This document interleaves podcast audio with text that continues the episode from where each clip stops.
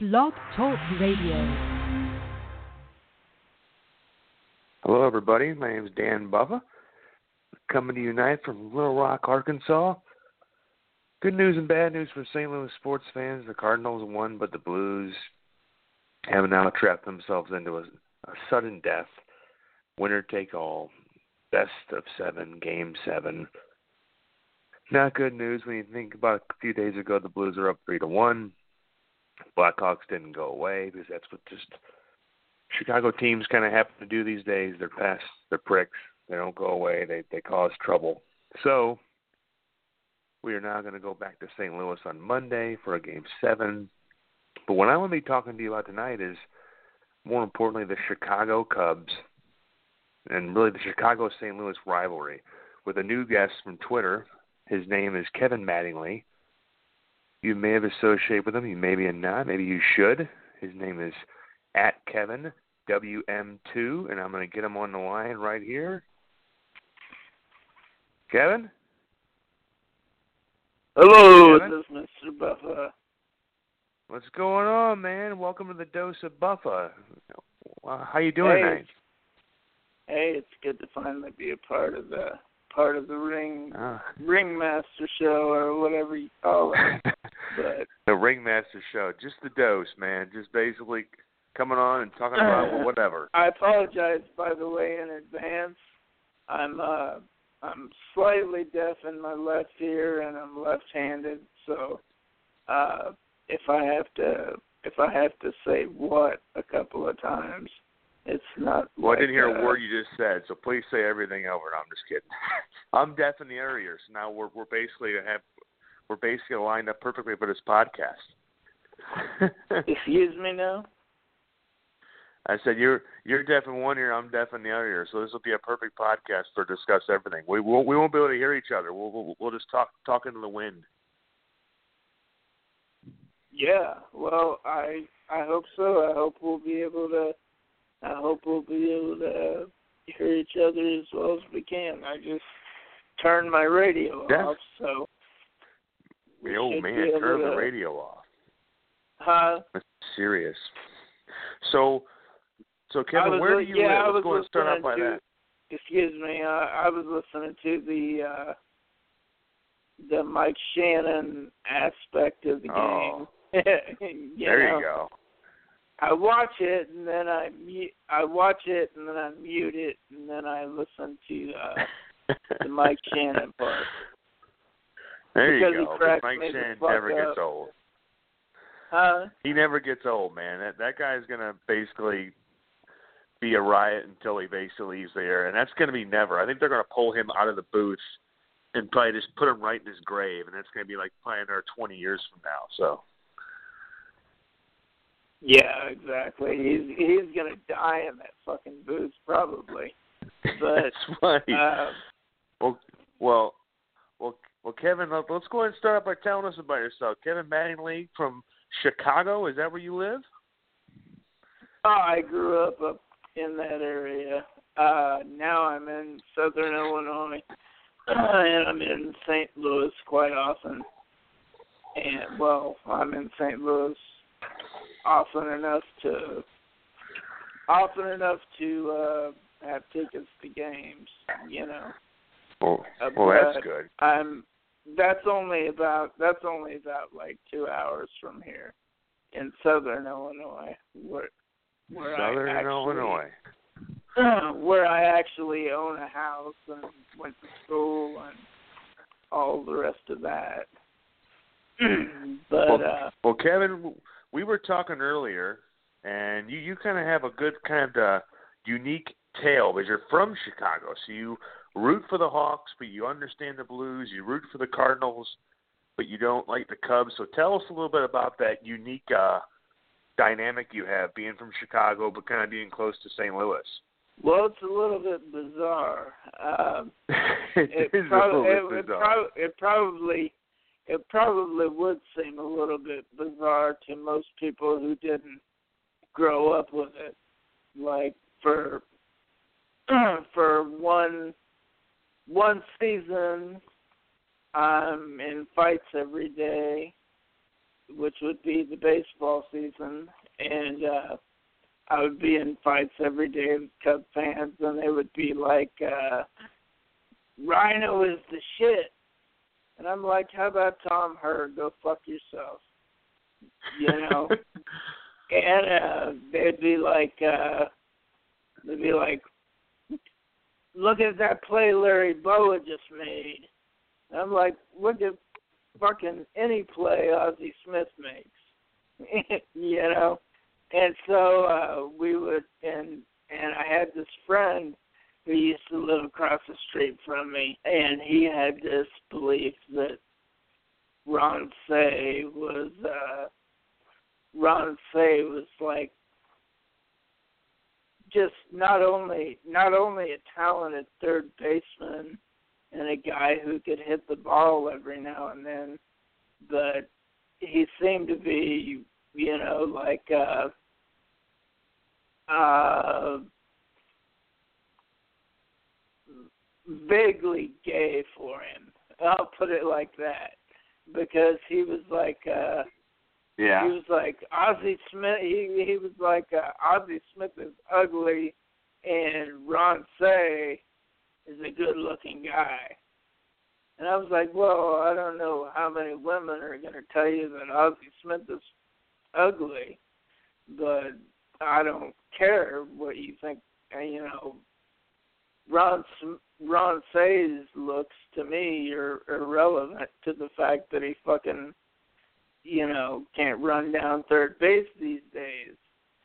You know, and we're talking way past way past his Dodger glory.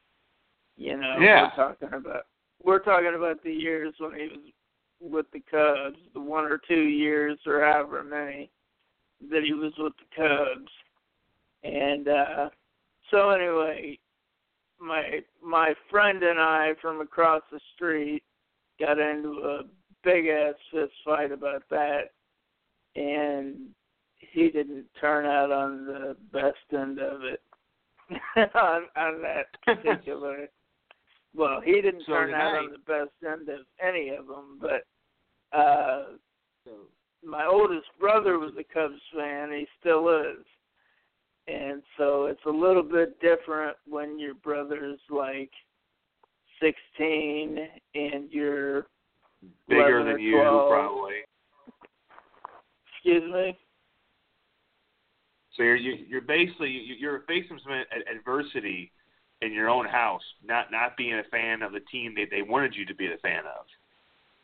Right, right. See, uh my middle brother was See, the irony is my middle brother was a Yankees fan for obvious reasons.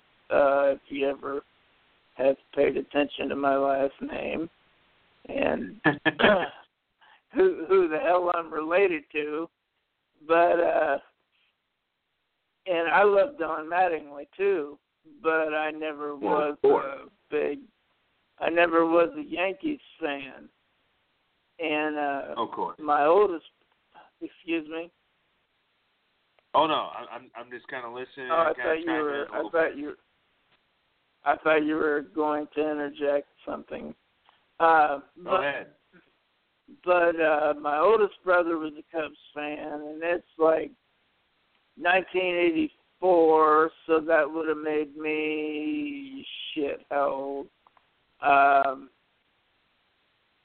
8 or 9 8 or 9 and he was so he's he's in like full blown puberty and he's practically a grown man at that point you know so he used to like to beat the shit out of me because uh I I would tell him, guess what, the Padres the Padres are gonna whoop the Cubs ass this year. What do you think about that? And uh Yeah. you know it yeah. So, so but so I got an even worse ass whooping that night. oh but my I God. will So say that huh? so tonight, so you know tonight, you know it's a very peculiar situation. The the, the Blues are playing the Blackhawks, and I'm watching Yes. the Blues blow it all, and you're watching. You see, it was almost like you know you were watching the Cards game for me, and I was watching the Blues Hawks game, and it's like you are rooting for the Hawks, but you don't like Andrew Shaw, so you kind of kind of you understand the blues side of it. So it's kind of a I, I find that very interesting. So are, are you a more of a diehard? No, I, di- I disagree with you there. I was not oh, rooting okay. for the Hawks. I w- I'm rooting for the Blues because I want to see oh, them that, that's win even better. You know, Right. I'm because I've been I've been this close to St. Louis for a lot of years, and uh back in the day when I was up there in Chicago and uh or close to Chicago, I should say. But uh back in the day, I liked the Hawks, and uh I always I always liked the Hawks, but I don't know how it turned out that way, but I always hated the Cubs, and I liked. Uh, That's a very I natural liked feeling to hate the Cubs. Excuse me. That's a very natural feeling to uh to hate the Cubs. It's okay to do it. I mean, sometimes it comes naturally to everybody. Everybody should not like the Cubs and like the Cardinals. That should be a natural feeling at birth. right, exactly. That's well, I, it might be too that both of my parents grew up down south, and they grew up listening to KMOX. They had no ties to, they had no ties whatsoever to the Cubs, and my brother's only tie to the Cubs was the fact that we had WGN up there, you know, and uh Yeah. back then I don't know if they even play Cubs games anymore, but back then they used to play the Cubs games every day. Just basically kind of in the same manner that that uh the the Fox Sports Midwest plays our Cardinal games.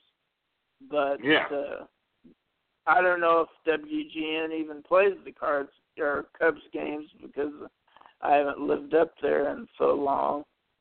But uh you know, Well, I was I would always just mess with them. I was like I was like the Cubs trying to the Cubs trying to win a World Series is like trying to make chicken salad out of chicken shit.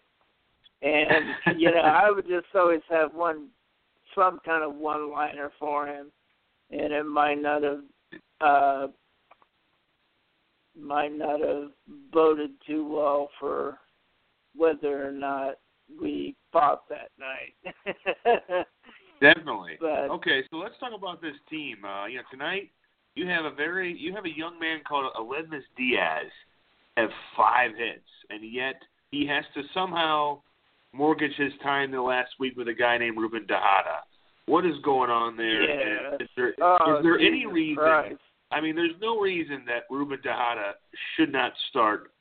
I mean, I mean, there there, there should be really, really some, somebody needs to show Matt Adams and Tejada and Seth Maness the exit. Just sh- open the gate, let them kind of wander out and into the wild, and they'll come back, you know, maybe in a couple months and get traded. But more importantly, Aledmys Diaz needs to play every day. Am I right? You're exactly right, dude. I was saying that, and I apologize for, I apologize for saying the word dude, but uh Hey, dude. Hey, do to do, buddy. I was saying that in spring training. I was like uh telling my friends this guy is proving everything that he needs to do to be able to play in Major League Baseball. Why is he not you know, I was like I was like if this guy uh Diaz if I was saying if he doesn't make it there's something very fucked up Something and wrong. very Matheny something very Matheny esque going on right there because uh Yeah. he's doing everything that he needs to do. And uh I was of course just like everybody else, I was saying the same thing about Hazelbaker and I will still say the same thing about Hazelbaker because they put him in tonight and he hit a fucking home run. And Yeah. uh, I'm not saying he's going to hit a home run every time, but I'm gonna say that I think he's got a I think he's got a good skill set, and I know that well I know he's got a good skill set, but I think that he's got a good chance to. uh I think he's got a good chance to put a solid fucking season together if they give him a shot at it. As far as Diaz Yeah. goes, I think that he's got a shot at being the goddamn rookie of the year. You Oh, yeah. know, I if mean- they if they just let him run with it. Yeah. The errors might be a little bit of a problem, but what I said Yeah, he's on one of my tweets, I don't know if you saw it or not, but what I said on one of my tweets was, okay, we've got Ruben Tejada right now. He's a good everyday shortstop. Why do we not have Tejada work with Diaz and work with him on some of the fielding and then get rid of him? And then Yeah, we've got I mean, and then we've got Diaz who is who is uh improved in in his defense and we've got Peralta probably in in my opinion as a backup because Yeah, I Diaz is going to be the future in my opinion. Oh yeah, I mean, and the thing with Hazelbaker is that he had a great start. He was like 13 for 27, and then he had an 0 for 17. So what, what I what I want to see as a Cardinal fan, I kind of want to see what phase three of Hazelbaker is. You can't really abandon him because he had a bad streak, but he started off so great. So I kind of want to see him get that third kind of phase and see what happens in this play tonight where he comes in and hits a game-changing home run. It should get him some more starts. And you're right. Exactly. Diaz- yeah, and really, unlike Hazelbaker, who went hitless for 17 at bats, Aledmys Diaz had never stopped hitting. He's only had one game where he started and he hasn't had a hit. That's one game. I'm sure he started at least 10 games, and he's collected hits, and he's got eight doubles, and he collects five hits, and he even the day before Right, he sat, right. he had a, he had a double. So it just comes down to you know you, you he'll he'll learn his defense. He needs the confidence on the defensive side of the ball. You know the Cardinals are missing a big tool on their bench in Jose Oquendo, who could be really working with mm-hmm. Diaz right now in his defense. But yeah, Tejada can help them, but they need all the offense they can get. I mean, if you're going to play Matt Adams over at first base every other day, you're going to have to put a guy like Diaz at shortstop just to balance out the uselessness, you know, or you know, put somebody useful over there if you have somebody useless at first base. So yeah, Hazelbaker and Diaz, it's another example, in my opinion, of Cardinal rookies coming up and making a big difference if they get a shot. And John Mozeliak, exactly. always- Oh, yeah. he's always he's always promised these guys. I mean, I talked to a guy. I'm going to go watch him play tomorrow. I'm watching the Springfield Cardinals play tomorrow in Little Rock. Harrison Bader, who is basically leading off and playing the outfield for the Springfield Cardinals. I talked to him before the season, and I was like, "Look, Mozeliak's made it clear to everybody in the organization, if you play well and do your job in the minors, you'll get your shot." Hazelbaker tore up Memphis last year when he, came over. Diaz responded to that designated for assignment in July and just tore the cover off the ball. And here they are making a difference. So you see this filtration of talent coming through the Cardinals system, and you see, you know, if they do your job, you, you'll get a shot. And every team, that's not the case. Yeah, I agree. And also in certain te- on certain teams and in certain positions, ours is one of them. Uh, you know, certain times there's no room for a person, but in in our uh, in our current situation, I think uh, you know I don't know quite as much about what's going on at Memphis. I try to keep up with it, but uh, I do know that I do know that Hazelbaker batting 585 or whatever the fuck he was hitting for that long. Uh, I know that him batting like that and then him having a slump because probably the other team's got the book on him or whatever. Uh, I think I think the fact that he went through a bad stretch is no goddamn reason to sit him when you're playing Matt Adams, who's had a bad stretch for about the last three fucking years. You know what I mean? Yeah, I do. And, Matt Adams is yeah. Huh? He, he hasn't really had Matt Adams hasn't had he, he he lost his power stroke in the middle of 2014. And basically this he, he I don't know if he left it on the bus, if he left in the hotel room, but midway through 2014 the guy just just couldn't hit for power. He and then last year he I think he was stuck in an over 30 slump before he he tore his quad and you know the guy just he's kind of not he's not on borrowed time. He just It just feels like he the- coming back.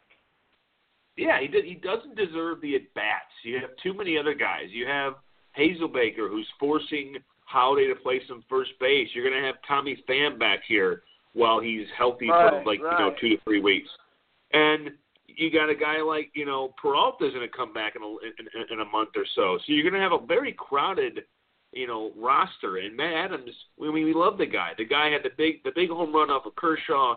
He had a great year in 2013. He did have a bad 2014. He just kind of had a very lopsided, great first half, bad second half, and he just hasn't produced. And in this major leagues, man, with the Cardinals bringing up these guys because they're doing their job in the minors, you can't afford to give Adams too much time because other guy other guys deserve the playing time. Right. At first, at first, uh, I'll be honest with you. I thought that I thought that they were just basically. uh I thought they were just basically trying to raise his value to yeah. give him to some, you know, to just fucking get something for him.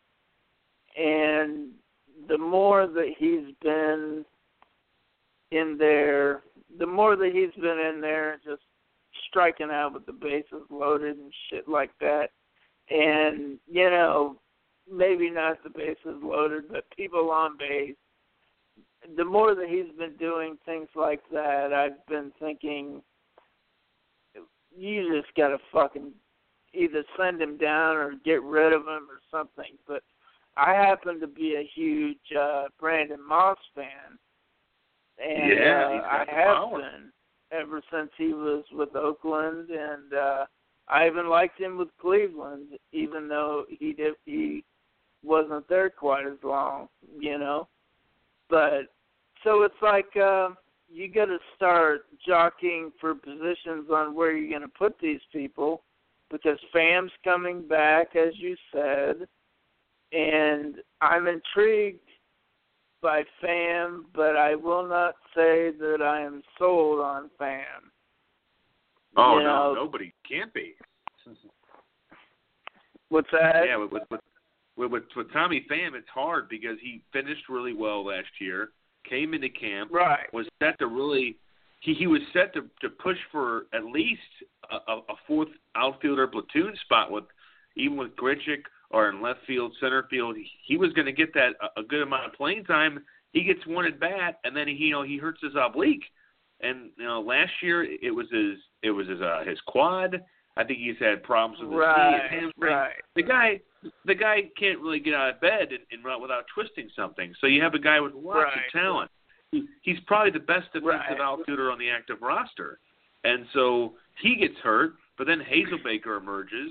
But now Pham is going to come back and really like Hazelbaker. You know, both these guys are 28. You can't just keep them down in Memphis for too long. I mean, you have to see what they got. So it's going to be very interesting in the next couple weeks. And I don't, I don't know Pham can't be too far away unless the oblique, you know, he re-injures it. So he should be about a week or so away. He's going to need some Memphis at bats or something just to get back in the swing of things. But it, it's just it's going to be a, it's going to be competition. It's going to make for a lot of uh, good games. It's going to make for some hard decisions for Mike Matheny to make. Hopefully, he makes the right ones because we oh, just had Jesus instant Christ. over. I don't over, count on yeah, that, I mean, buddy. but you know, last week you have a thing where Greg Garcia has a great game, and then he gets sent down Right, because they don't and want to send send down, down. Adams. Yeah, I mean, and even one of my followers said, "Hey, why don't you send down Seth Maness, carry one less pitcher, one more bat?" And you know, you can keep Adams up here with his little project, and you can keep Greg Garcia because Garcia plays multiple positions. He comes off the bench, he can start, he takes a great at bat. He's just one of those Right. good utility guys, and he gets sent down. And not only that, by the way, if I may interrupt, uh, he can work an at bat, and Adams Yeah. doesn't seem to be able to come anywhere near that. You know, I mean, the only thing Adams can Garcia, work is, Garcia could at least he he could at least work some kind of at bat to where the pitcher's got to fucking work a little bit. You know. yeah. And, sorry, go, sorry about- for interrupting. Go ahead. Oh no, it's a good thing. You're right. He, he you know he he can bleed down a pitcher, Greg Garcia. And he and he can do this after not coming to home plate for like three games. You know he he won't play, and all of a sudden he pops off the bench, takes a very vital at bat, works a walk, hits a pinch hit home run, which he's already done this year. We we we saw what he did last year against the Cubs. He he, he comes off the bench and just kind of seems to be ready to go. You know he he works Right. in the bat. Adams comes up there. If you're a pitcher, you execute a decent breaking pitch, you're going to strike Adams out or get him to reach, or you, you're just going to give him a gift. But with with Garcia, he he can adjust mid you know mid at bat. You know, he works you know, he always works these three ball counts. He gets the pitcher to kind of show his whole hand, and and then also has to do with the, the guy on deck, the guy in the dugout. You know, he makes the pitcher kind of work to show everything he's got. And I just think that he's as a starter, as a pinch hitter, as a late inning guy, he just gives you so much more value than Matt Adams. Right. They just don't want to hurt his feelings. And here we are. He starts last night. He goes 0 for 4 with three strikeouts in the cleanup position. It's not like he's hitting eighth. He's cleaning up, and the only thing he's cleaning up is the buffet table at the hotel after the game. He's not cleaning up any baseballs, people. yeah, I remember you writing that. That was funny. Um, yeah, Adams. Uh, not only is he not, not only is he not hitting for power as Moss or Holliday would do at first, he's not hitting for shit, and he's not getting on base. You know, and then tonight you got you got Diaz who goes fucking five for five, and uh I think he's the first person. Would they say something like he was the first person since 1962 to be a rookie and do that? It was some kind of stat like that. Oh yeah, he's gonna I don't know if that's the correct record. stat, but it was it was something along sounds those good lines. enough. it sounds Uh, good enough. We'll, we'll we'll run with it. It sounds good enough for me. But yeah, he. I mean, as far as breaking records, if he keeps playing, I mean, you, you could be looking at your future shortstop, and you could be looking at next year, or even if Peralta comes back and you still haven't figured out first base. You know, one of my couple of my followers have said, why don't you you can move Carp to first, Peralta to third, and Diaz to second or to short, and have Wong and, and Gyorko at second, and you know that could be your new infield because when you Hey, sign could be- Peralta, yeah, That could sign, be interesting. yeah, when you yeah when That you sign Peralta, yeah, the idea was that he was going to eventually probably move to third base. He wasn't going to play all four years at shortstop. So you have a guy like Diaz who just was signed years ago as this guy who may be good, maybe utility, maybe this, and here he is. He's you know, tearing the cover off the ball. He's adjusting well, and and he's going to make that kind of uh, decision very very vital here in the next few weeks. Well, Kevin, Right. the Yeah, our last uh, huh? we have about 50 seconds left on the air. And as you know, you know, it doesn't stop recording, but for the live listeners, you will get cut off. I'm just going to go we'll ahead and say keep talking uh, shit like we're gonna do anyway. it was great uh, for, for the listening audience. It was great to have Kevin Mattingly on. This is a good Twitter follow. He's he is. Uh, let's make sure I get this right. Your your follow uh, address here at Kevin WM2 on Twitter. He dishes. yes, he does sir. it back the, away. Uh, yeah, the, give him a the follow. WM the WM is capital and so is the K and yeah, the That's two right. is just two. That's right. Huh? And, I'm, I'm, and I'm Dan Buffa at, at Buff82. So if you want to follow me, and we're going to be doing more doses. Uh, I like having this, You know, I had Carly Schaber on. I had uh, Dizzy Dean, aka Dina Stoker. I had uh, Maria, who is a big Tommy Pham fan. I had her on last week. I'm going to try to get some more people on. I, I just kind of like people, like people I know in real life, people I know on Twitter, people I know on Facebook. I want to get people on there and just kind of talk. The voice of the fan. You know what I'm saying? Right, and I would like to say to anyone listening, just support Dan's show because he uh he gives people an opportunity to at least you know say their piece about baseball or whatever may come across the table. And uh Dan's always been a very uh, hospitable person to me on Twitter and he's always been a very good uh host. And uh I've listened to quite a few of his podcasts, and uh, if you get a chance, I would advise that you uh, take him up on it because he's he's a good guy to talk to. Well, I appreciate that, man. Well, hey, we'll we'll, we'll do this again, and uh, hopefully we'll be talking about some better things when we do it. Maybe later in the summer when the Cardinals are wrapping shit up. Uh, thanks for coming on, man. You have a All good right, night. hey, hey, thanks a lot for having me on, and uh, I sincerely do hope that you have me back on. All right. I man. always You have a enjoy. Hey, I always enjoy talking Cardinal baseball just as much as you do, buddy. Heck yeah, man. Take it easy. All right, I'll uh, I'll probably see you on Twitter here in five minutes. So, and I'll be waiting to that. see if I can even hear this. Yeah, you know, it'll probably be processing for a little while.